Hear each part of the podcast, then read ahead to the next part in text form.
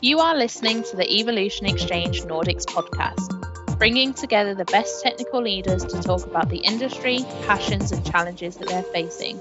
I'm Abby Stokes. I help businesses connect with tech talent, and I'm your host for today's episode.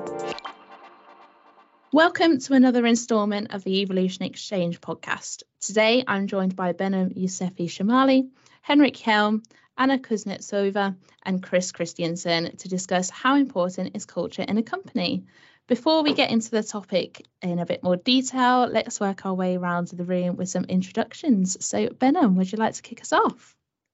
Yes, my name is Behnam, as you know. Uh, I I'm a software developer since about 2000 and something, 2001 or two, doing software development. I've been in different roles developer, senior developer, tech lead, CTO, and so on. Four years ago, I came here in Sweden as a senior developer, and I'm doing my job in a bank named SEB as a senior developer and tech lead. And out of the work, I like reading, doing some sports, singing, and that kind of stuff, and enjoying having time with my family. Lovely, brilliant. Thank you. Henrik, we'll come on to you next. Thank you. So uh, my name is Henrik Hjelm. I'm the Director of Engineering here at Nexus, uh, meaning that I'm responsible for our full uh, development departments in all of the locations that we have.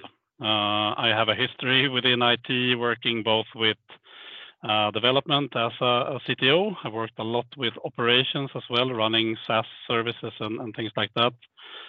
Before I started to do that, I had my own company doing IT consultancy, and a period of time I was also a uh, professional military for a few years. In my spare time, I enjoy being out in the forest and, and camping, spending time with my family, and also tinkering and driving with uh, preferably really fast cars. Brilliant, lovely, thank you. And Anna, you next. Hi, my name is Anna, and uh, I'm working as a test lead at FatShark. Uh, it's a game development company placed in Stockholm. Uh, I started my career in game development in 2014. it's been a while, and well, originally I started when I'm from Russia, so I started my career in Russia, and then I moved to Canada, and then I moved to Sweden. Uh, so that's pretty much about my career. Outside work, I really like a Thai box. I like my two cats and uh, spending time with my husband. And and singing actually too. Lovely. We have to create a band after the podcast. and last but not least, go on, Chris, a little bit about you.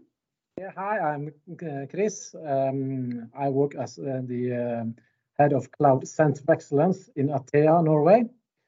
Uh, that's a team that is working with uh, transformation uh, of a company into, into the cloud and also helping our customer with transformation.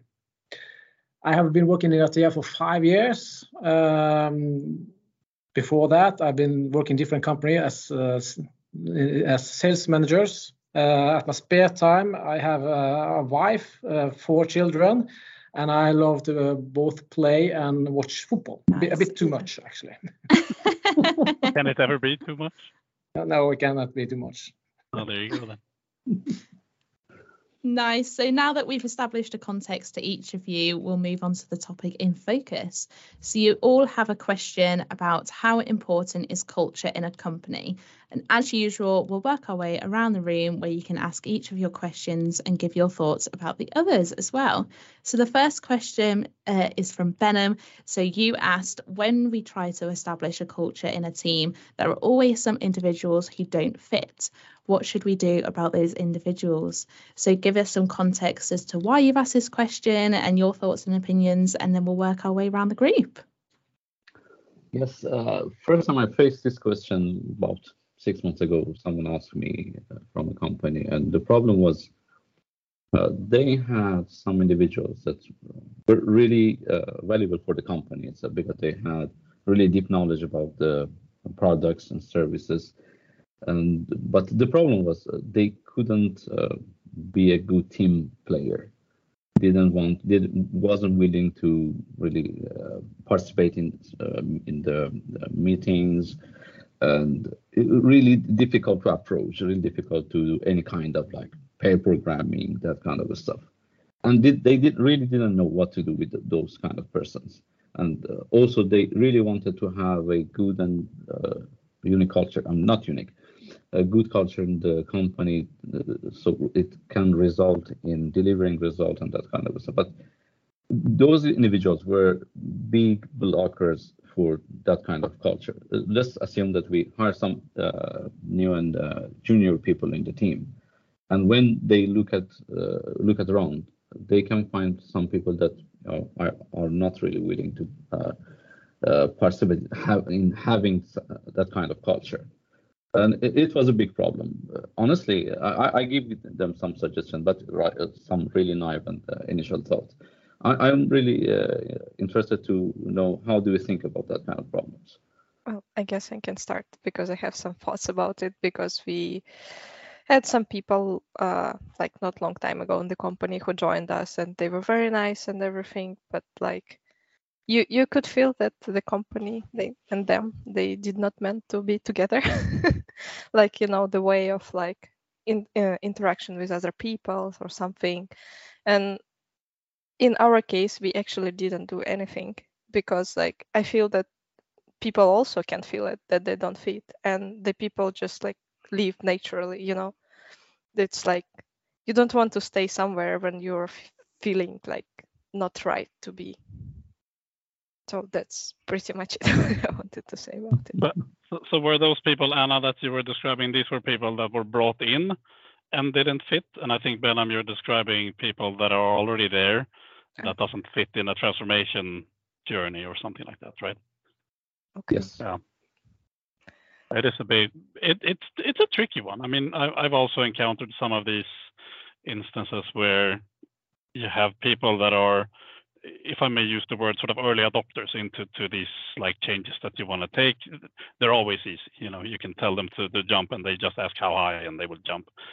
Then you have these slightly more tricky individuals maybe, but the, the question is, in in many cases, do do they not want to do it just because they're stubborn, or do they not know how to do it? I mean, if more programming, for example, if you're so if you're new into that, it might feel really really strange. Once you've tried it, might actually feel pretty good and pretty cool, and you can feel the the, the sense of accomplishment of having done something together with someone else. So so I think for me it would be understanding that and trying to educate probably and also i think it, it's you know everybody doesn't have to fit in 100% with the ways of working that you do. There's always a leeway of finding a good balance of, of doing it in a okay way for, for the, if I may call them stubborn people, but you know, that's how I think. Yeah, um, because we want diversity.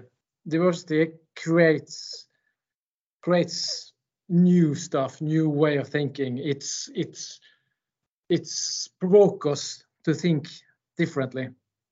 Uh, so we need and we have to have diversity, but at the same time, we need also to have some sets of culture that says that we need to to kind of um, kind of trust each other and work together. So so I mean I mean you, you need attention, you need a span that the diversity gives you, but also you need to put down the boundary for how, how far you can stretch it because you, you can you can get a toxic team then you have to do something so this is for me is is also i love this question. Really love this question. This is for me also a, a, a manager manager case. This is where you prove how good manager you are. Because you need to balance uh, balance uh, the, the, the team and balance the, each individual.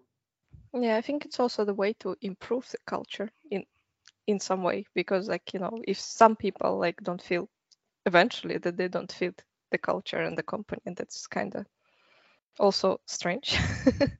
Yeah yeah of course. If, if, if it doesn't fit at all it doesn't fit. It uh, if you have a smelly fish at home you have to throw it out in the end. May, may i ask but i'm like these yes. these um, uh, dudes or, or dudettes that are the like tricky tricky people do you consider them like to be unchangeable Uh, in the, if I want to specify a very specific case, yes, uh, I, I, meant about unchangeable people, because you know when it comes to di diversity and creating culture, you know there are a lot of ways. You know, having uh, events together, doing pair programmings, having knowledge sharing sessions, that kind of stuff. You little by little you can inject the culture that you want, or is uh, the culture that is uh, good fit for the company little by little to the individuals in the team. But some people really uh, resist, really resist. And you know, at the end, you don't know what to do because if you, for example, if you fire them out, uh, you know, you lose a lot because they have deep knowledge. They have, uh, you know, uh, if you, look, for example, if we talk about legacy applications, for example, not new one, because uh, the new applications uh, like you have microservices, you have uh, source controls, you have everything. You can uh, easily onboard people, not easily, but sometimes it can, be quicker than the old people. But when it comes to old legacy applications, sometimes if you miss someone in the team, you might uh, it might result in a lot of cost about uh, supporting the application, um, fixing the bugs, and so on. For if I want to give you an example, let's say a normal bug can be fixed with that guy in half a half an hour, and with the, the new onboarded developer might take weeks to be solved. The, this is a very challenging situation for us. And uh, yeah, I, I, I hear you. Uh, there are some good uh, suggestions, but even with that suggestions, it is it will be very difficult with unchangeable people, as you said. Mm, Mm. well, I, I still feel that there is no unchangeable people, and even like if with a one person, it can take like longer than than with another person. Still, we can change the people, and like you know, it's like I feel that carrying the unchangeable person in the company is cost more for the like managers and everything. Not even just if we talk about money, because it's also like a a human uh, it, uh, human resources, that emotions and everything. It's like carrying a dead horse, you know. It's yeah. Or maybe one of the, one of the suggestions that I uh, gave that uh, company at the time was to uh, I, I know that it's not a very good solution for it, but my suggestion was to isolate that guy let him do his job and either the team. Not isolate, I mean, uh, let's let the team feel that okay, he is not a part of that team. Then okay, he can do whatever they want. He wants. Uh, we can follow our culture. Uh, in this way, we can avoid you know extra cost of you know losing that guy. you know, at the end, he might be willing to you know get into the team and participate more. But yeah, it just was a very immediate answer, and I didn't think think that much about the answer at the time.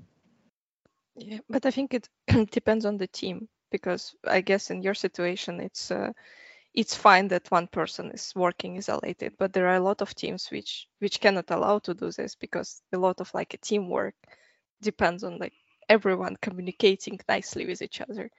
But yeah, I think isolation it's was one of the solutions as well because like that's easier and you don't lose a person. You have a good uh, you have a job done and other part of the team doesn't suffer kind of but I guess it just doesn't work in the whole situation, like in the whole cases. No, at, at the same time, so uh, changing people or changing things takes time, lots of time. You need to be very, very patient. Uh, so, um, as a manager during the pandemic, I kind of um, we can use the word luck, but the, the uh, if you're lucky that you you you really need as a manager to really really work with yourself and work with a team. You I had the opportunity to really dig down in each individual in the team.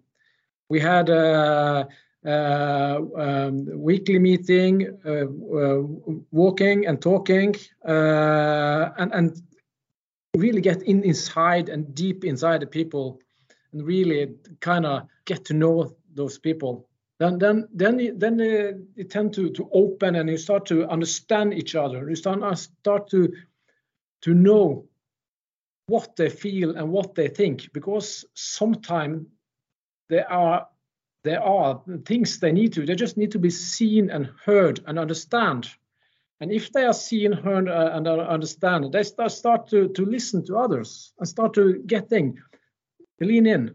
So, but, but, but of course, that is that's something I have experienced. But there will also be uh, people that is, yeah, that is not changeable. But again, this, I mean, this is really, really issues for the manager, and this is where the manager have to prove himself and says what to do. And in at at the, the end, you need to to do uh, to decide for the best for the company. And sometimes it hurts.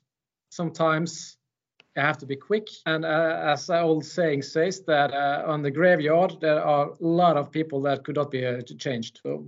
As Chris said, uh, yeah, it, it, if you are a good manager, this is this kind of challenges you can expect. Uh, you are supposed to solve and, and it's it really depends on the situation. And what what you can find a solution you know it's it's not unsolvable things based on the culture based on the individuals. That that one was really good from chris.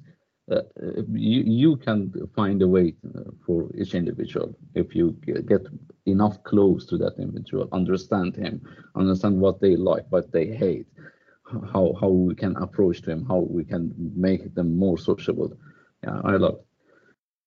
Yeah, unfortunately, we work in the IT industry, and sometimes people are very, very close, and even the good manager sometimes cannot really get close to their uh, people. No, but sometimes you you don't, as a manager, always have to do everything yourself. You know, it's it's you can use the team, so you you affect this person by proxy, by the whole team, basically. So I, I think I agree with this. You have to find something that ticks this this person, gets him or her going, and then you know you find the small thread and you start pulling that thread and then something something will unravel sooner or later. As you say chris it, will take time. For some people it can take a year two years almost. Then it's more of a question do you have time to wait for it or not? How important is he or she? Um, and i mean if you have these like you described ben um, super high performers that, that can solve something in, in half an hour that takes someone else Uh, you know several weeks to solve then you wait for sure great good one. This was a good one. I love this one. Lovely. We'll leave that question there um, and we'll move on to Henrik's question next. Um, so, Henrik, you asked Does the hierarchy or lack thereof within the organisation affects culture, specifically the approachableness and the openness from all levels of leaders, including senior management? Um, so, tell us a bit more about your question. Uh, yes, I wanted to touch the topic of, of how we see hierarchy. I mean, what what good or bad does it bring? Um, does hierarchy have to be in a company? I understand that certain people have to to be there to to take certain decisions at some point in time.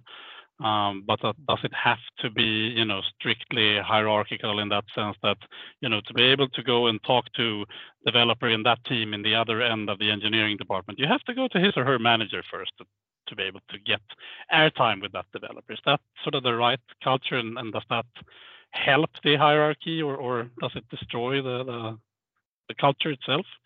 Um, and also having managers both for the teams themselves, but also senior management. It could be all the way up to to CEO level, having them being approachable, having them sort of close to to the actual business of what's happening um, on a tech level as well, because I mean we're talking tech here, so so not only the the business aspect or the financial aspects of the business, but actually the how's it going? What are you guys working on? What are your pains today? Um, that's at least you know how I think it should be, but curious to hear what you guys think. I think that this question was also uh, very interesting because is there a uh, uh, different ways of seeing this cross borders. I think that um, as a Norwegian, I think that is for me it's no problem to walk straight up to the CEO in in, in, in our company. There are 7,500 people working. I can go straight up and say, "Hi, you have an issue with something." That's no problem for me uh, down the hierarchy. And, and I also know that consultants or uh, other people also take the phone and call the CEO, no problem. Hmm. But I don't think that is possible in other countries because they are more lack in uh, they more they follow more the hierarchy than we do maybe yep i agree and and i've experienced it myself i mean we we i try to as as uh, member of the, the senior management at Nexus, for example, try to be as approachable as possible. I try to to meet other people and have lunch with them, even if they're not from my department. I try to be interested. Um, but yes, there is, of course, uh, and not only in, in my company, but other companies, cultural differences between how easy you think. As you say, Chris, it's easy to walk up to the CEO and just say, hello, what's up? This is an issue. Can I get some help? And in some other countries, you're almost hesitant to go to your manager's manager, even if you're five levels down from the CEO. So I think that's it's of course tricky, but I mean it's it's that's also part of the, the culture to to be, basically spread the, uh, the the the understanding that it is okay to be that open. It is okay to approach people, and it of course starts with the CEO. He or she has to basically say that you know we're here to support you guys that are working in the company approach us if there's anything. I mean, if they sit there in their own corner office having cigars and whiskey, no one's going to approach them, you know. How else can can they take good choices and decisions if they don't know actually the problem? I agree. It's virtually impossible. Then you base it off something else that, that is maybe not the the actual source of the um, the problem or the truth the problem will be filtered and colored and uh, everything and uh, until it, it, it will hit you, uh, your desk if if you are not approachable. Yes, I think so. Yeah, so I think it's important.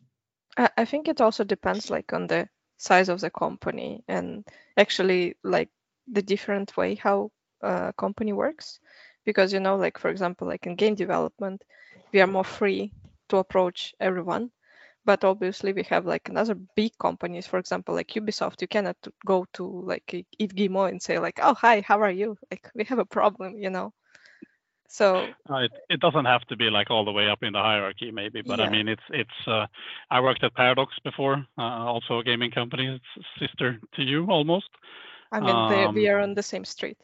yeah, yeah. I mean, it's really close. You can throw balls at each other or something. Um, but I think there it was the same. Like when, when we talk about culture being open and approachable, of course, it's it makes it harder when you're in a uh, you know hundred thousand people organization or something like that to walk up to the CEO and say hello. Um, but I mean, if we take it down one or two notches, then you can go to the country CEO or something like that, and it should be open and easy. But but I think that the, the day-to-day stuff maybe is more important. Like if you have a uh, problem with the, the stuff that you're going to develop and you deliver it and the, the Kubernetes cluster has failed, can you just go directly to the DevOps team and say, hey guys, I need some help? Or do you have to send a ticket to them? Their manager has to like approve it, put it in their, their, uh, uh, their backlog for this sprint that they're working on and then they do it? Or can you just, you know, talk to them and say, I need some help. And then you guys collaborate, you find a good way, you share some knowledge maybe. So next time you can, you know, run some kubectl commands yourself and fix it.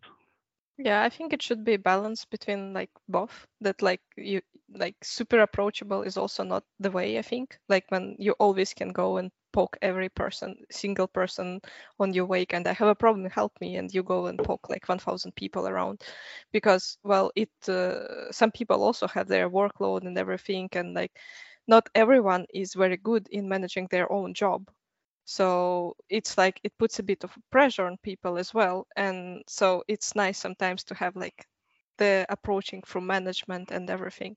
But adding like 1000 levels of management uh, me personally i feel just pressure and lost. Like who should i go? Which manager should i poke? Is it this one or this one or that one? And yeah it's a bit of a mess sometimes. Even like you kind of supposed to have different way that it's more structures and everything but like you kind of don't want to poke manager. So no, much no, no, as you, you would like to poke just the person you know? Yeah. So and, and i think that's where the culture come in. I mean it's it's yeah. like the, the the good old quote that uh, culture eats strategy for breakfast. I think it's so true. Um, but of course it it as you say there has to be common sense in in the how you approach people and what you approach them with and and at what time and and also again common sense to to also understand that someone says yeah sorry i'm busy now but i can help you in two days. And then okay that's fine. If that's not fine for you then you might have to go to escalation mode or something like that. But to, to try and avoid that and, and have a lot of ping pong and taking a lot of people's you know really valuable time to deal with stuff that maybe you could just solve with someone else. Um, i think it's it's important to find and again good balance that, that's the the key here i think yeah, good balance is uh, important and it's difficult, I can say at the same time. Indeed. Uh, in, our, in our company, uh, we are doing great. Uh, we have, as a bank, we have hierarchy, big hierarchy here. But from a certain point, uh, we act like like a flat division or department, whatever you call it. Uh, but the good part is not just being flat. The good part is we have some kind of culture that gradually we learned when to go some to uh, a specific person directly, when put our question in a Teams channel, when we go to our manager, all are approachable, but we decide when to go, where to go, who to go. And uh, I, I, don't know how, how much time they spent on it to build that kind of amazing culture, but I know if I want to create it from scratch, it would be very difficult. Having yeah. hundreds of developers, big infrastructure, legacy applications uh, bounding together. It, you know, it means that you need to communicate with different uh, teams, different uh, departments on everyday basis. Uh, but yeah, it, it works great in our company. Yeah. I mean, then you've reached the goal. I mean, autonomous teams, that's basically what you're describing. You can do your own stuff, you know, where to get help. It's, it's fantastic so it's so what we say is that it's up how much speed you need or how much you need to anchor it. It it depends. Indeed does. Lovely. We'll leave that question there and we will move on to the next one. Um, so Anna, your question was next, and you asked, what do you think the difference between game development and IT, like software, banking, etc., companies, culture is, and why does it differ? Um, so tell us a bit more about that. Yeah, well, I have never worked in IT, like banking or like finance, uh, software, etc. But uh, so I've been working all my life in game development. well, all my adult life. um, and uh, I have an impression that, like in game development, the culture are a bit more loose. I would say that we are more free and like uh, not maybe as structured as IT culture because IT culture so sounds for me more like structured, serious business and you know all this kind of stuff. So I would like to know if it's really like this and if you think there is a difference between game development and like software engineering, for example. Interesting. I'll start because I have the pleasure of having seen both ends, um, being being uh, IT manager at Paradox Interactive for a while. I've, I've seen my fair share of game development. Um, I can agree to a certain point that the culture is different in, in game development companies as compared to, to banking or, or finance or cloud or, or um, IT security that I'm in right now. But I would still say that you're you're able to be creative. You're able to have fun. You're able to do cool stuff. Maybe you don't game as much on the on the, the breaks as you do. Maybe you don't have that many board games that you probably do. Well you don't do art okay? Don't we don't we?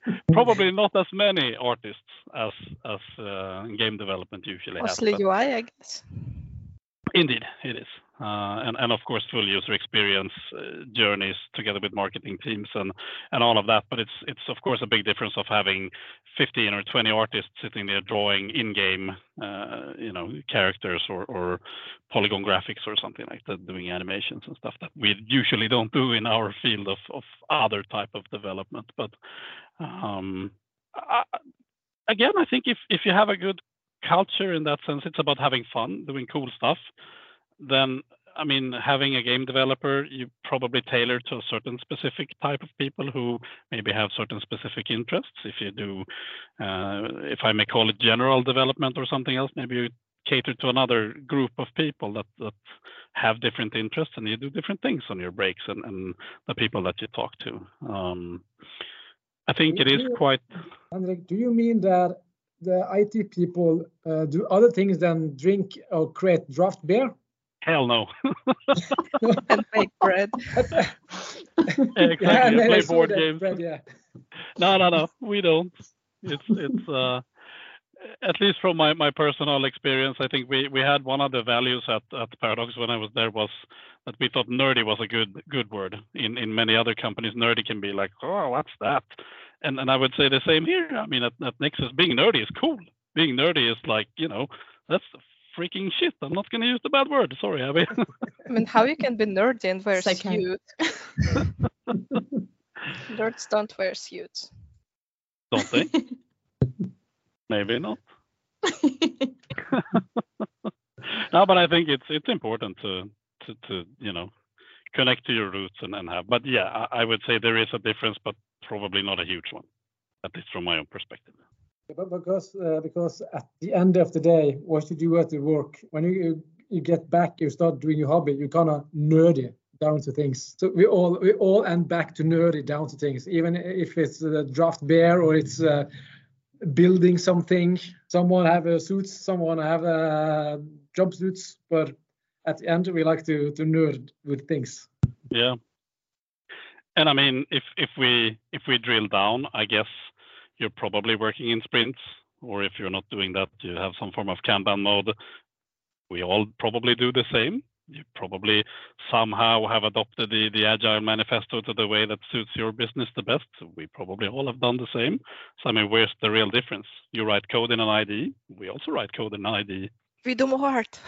oh, there you go. So that's the key differentiator.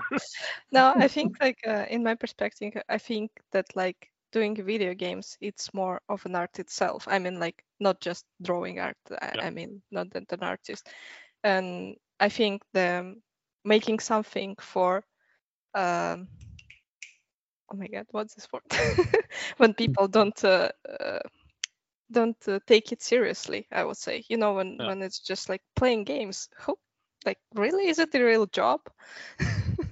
Hell yeah, it is. yeah i mean like my parents i think still think that it's not.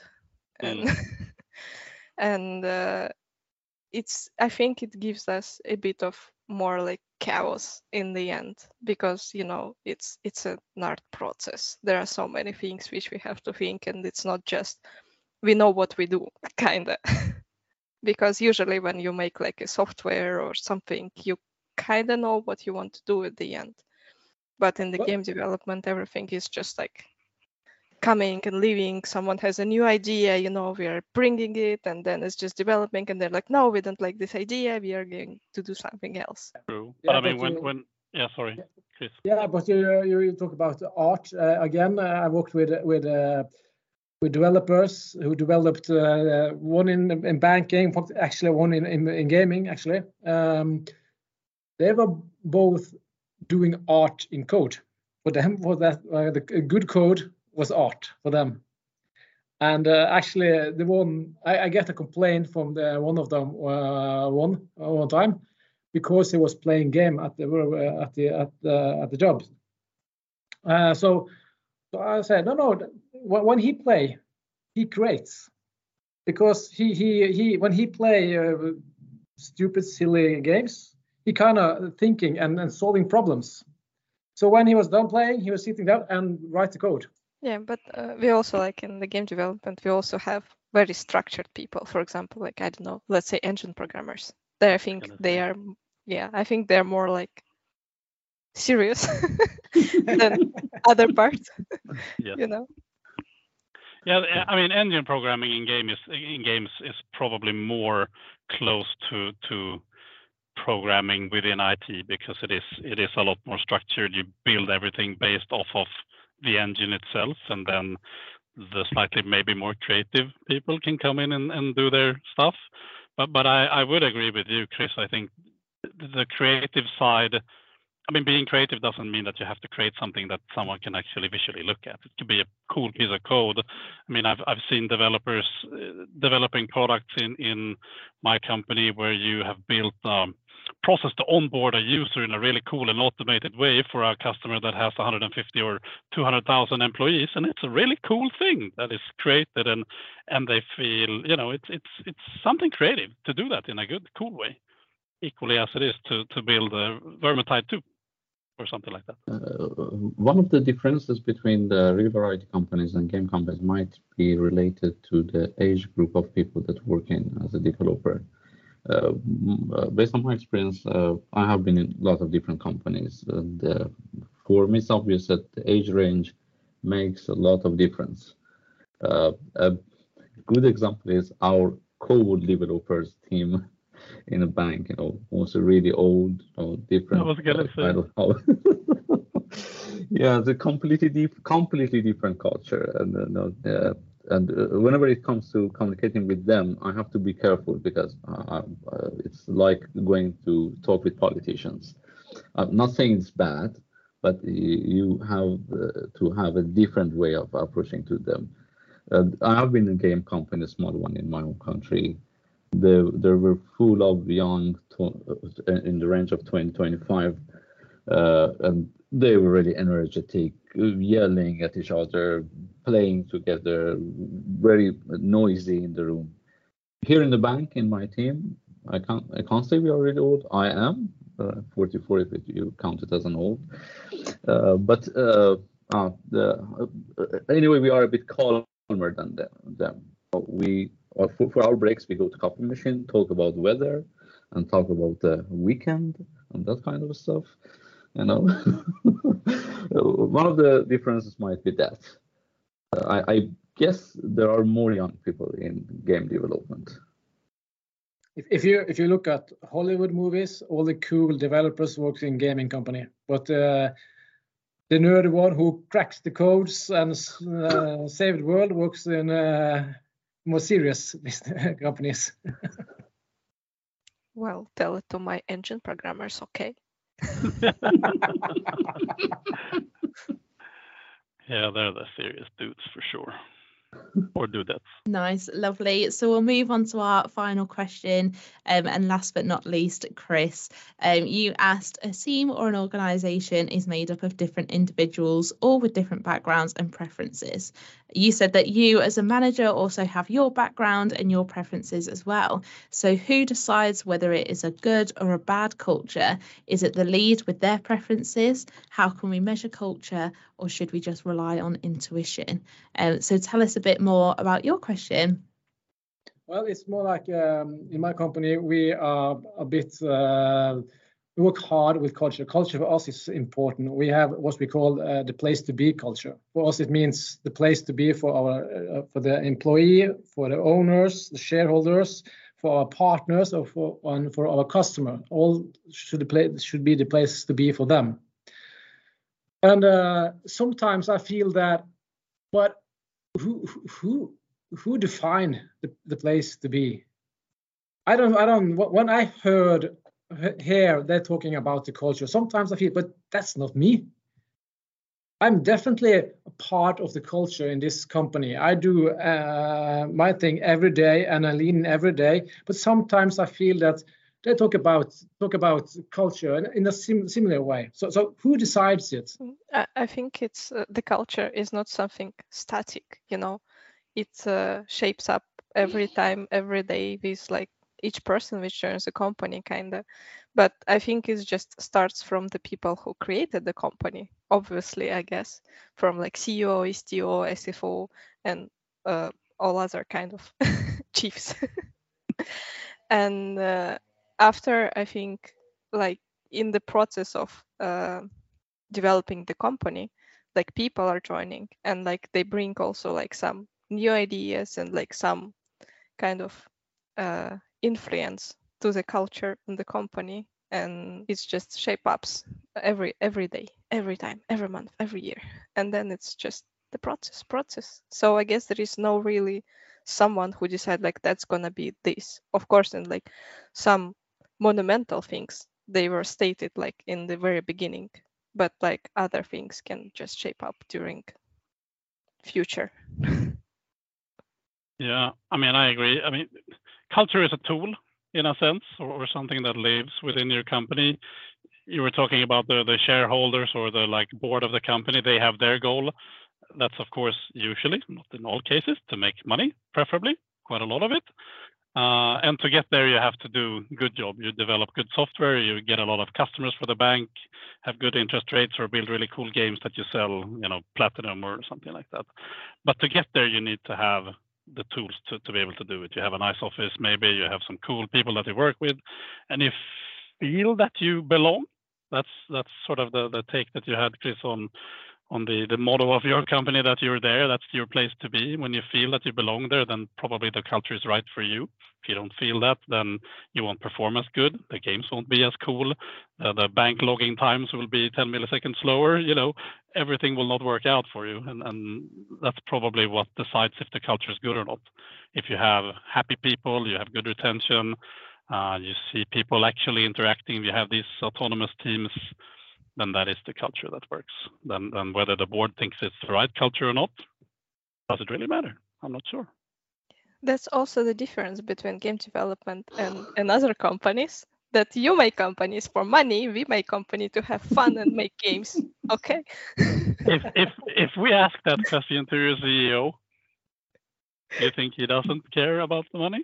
I think they just wanted to do games. True let's pretend that that you go public. But, the shareholders probably want to have some dividend, you know. But yeah, there are always depends. exceptions. I mean, you have non-profits yeah. as well, and and and I mean, I, I uh, making money is just a byproduct, really, in in a yeah. sense. I mean, you're you're Uh, I'm not in this business to make money in that sense. You know, the, the people that are working with IT security, they want to do stuff like securing the society or doing really cool things and, and providing these services to people and making money as a byproduct of actually accomplishing the goal. I mean, I, I can't go to my developers and say, you know, develop this really cool multi-factor authentication software because we're going to make money that's not the deal. I mean, I, I can go there and I say, please develop this really awesome way of authenticating to these services because we want to make our customers' lives easier and we want to make their IT environment safe. That's the goal. Making money is the byproduct. Yeah, and Good I one, think it just depends on the company, of course. Like I think maybe bigger company, like when they started, maybe they thought about money and they know where they're going. But you know, like there are so many indie developers which like kind of gets money only for surviving, but they yeah. just really like what they do, you know. Yeah, yeah, they're ultra passionate, of course, especially if you talk indie. I doubt you will do security just to survive. At least to start to do probably, security yeah. just to survive. No, probably not. Uh, that question, uh, Chris, uh, it, it is really nice, and I, I love that question because it takes me to a lot of different corners of uh, uh, having good culture in the company. And as Anna says, uh, it is dynamic things. You can't really going and shape it with orders, with your willing, or with CEO's willing, board's willing. It's not that you completely can shape it. But uh, I believe uh, as a leader, as a manager, uh, you might need some characteristics within your culture, some tools that leads to your goals either it, it, that goal might be more money or more fun, more creativity, whatever. Uh, and in this case, you, you you should direct. I mean, as a leader, you should direct the team to a certain characteristic of that culture. Let's say we have like a bunch of uh, new developers, young, motivated, and you, you can't just say to them, okay, you have to sit on your desk, don't talk to talk to each other because this is our culture. It doesn't work. It simply doesn't work. But it, when it comes to productivity, you can uh, have some certain rules to boost the productivity with different ways. Uh, I can give an example. One of the, companies that I was working, I uh, onboarded to a team that the team had some great developers, nice and uh, really nice persons, nice nice people, and nice developers. Uh, but I, could see that uh, the, the, delivery capacity of the team is low because the culture of that team was to working as individuals. Uh, there were a lot of different other characteristics in the team that I didn't care about them, but I knew that this one may help us to achieve to a better delivering of the result. I started to doing something like I try to advocate the pair, pair programming, mob programming, knowledge sharing sessions, different way of knowledge sharing session. I encourage them to uh, do the knowledge sharing session, even the individual that was not willing to speak in public. And after a while, we had the same team with almost the same, I mean, culture. Like as I said, going to coffee machine and talking about weather and that kind of stuff. But the difference was the team were way more productive but by changing one aspect of that team, not the whole culture. And as a leader, I, I, I guess uh, my uh, willing or my prefer, prefer preference, uh, how to say, how to put that word, my, the way that I like to work, it doesn't matter.